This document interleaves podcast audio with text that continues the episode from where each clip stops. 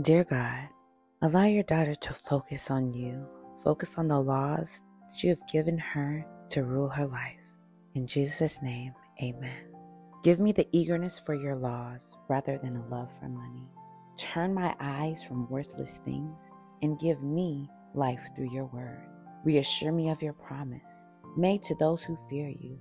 Help me abandon my shameful ways, for your regulations are good. Psalms 119, verses 36 through 39. Beloved daughter, shame is not something that you should carry. Loving money is not something that you should do. The world makes you feel that you have to carry these shameful thoughts, these things that you have done in the past. Carry shame like it is baggage, things that you're carrying on your back.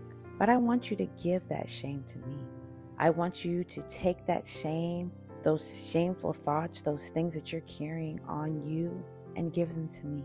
Speak to me and say, Father, I don't know why I feel so ashamed of the things I've done in the past. I don't know why I feel like I have to hide and be in darkness, but take it away from me, Lord. And loving money, loving money is a thing that I see so many of my beloved children struggling with. You may think that you're not in love with money. You may think that you're not worshiping money, that you just have to take it one day at a time and you need money to pay your bills. But how do you know that you are focused more on money than you're focused on me? It's when the things that you do for money supersede me. It's when you wake up Spend five minutes with me in the morning and then rush off and go to work. It's when you decide that you're going to sleep in and not go to church on a day because you're so exhausted from work. It's when you get upset if you don't get that raise at work. You get upset.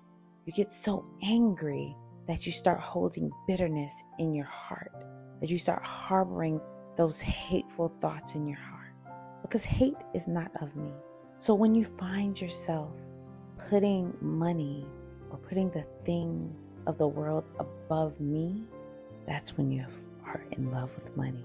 So, my beloved daughter, today I ask you to release your shame and release your love of money. Give it to me. Pray to me. Ask me to heal your heart. Heal the things within you that make you feel that you have to love money so much because it is the only way that you can make it through. Love your Heavenly Father. Shame and money are two things that, as women, we bring from our childhood. We are taught that there are certain things that we should do, there are certain norms of the world. And those norms of the world, anything outside of that, we should be ashamed of. We should hold on to them. But that's not what God wants us to do. God doesn't want us to ever be ashamed of anything.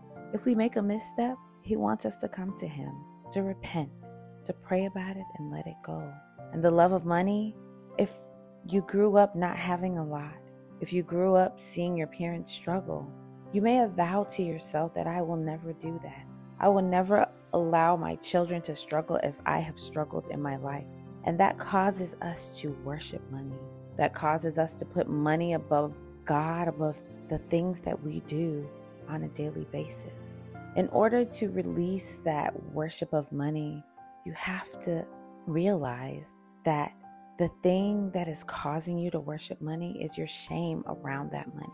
You feel ashamed that as a child, you were not able to have the money that you felt you needed to do. You always had to make excuses. You had to go without sometimes. Release your shame about money. Allow God to heal you and be reminded that when you trust and believe in Him, you will never be without.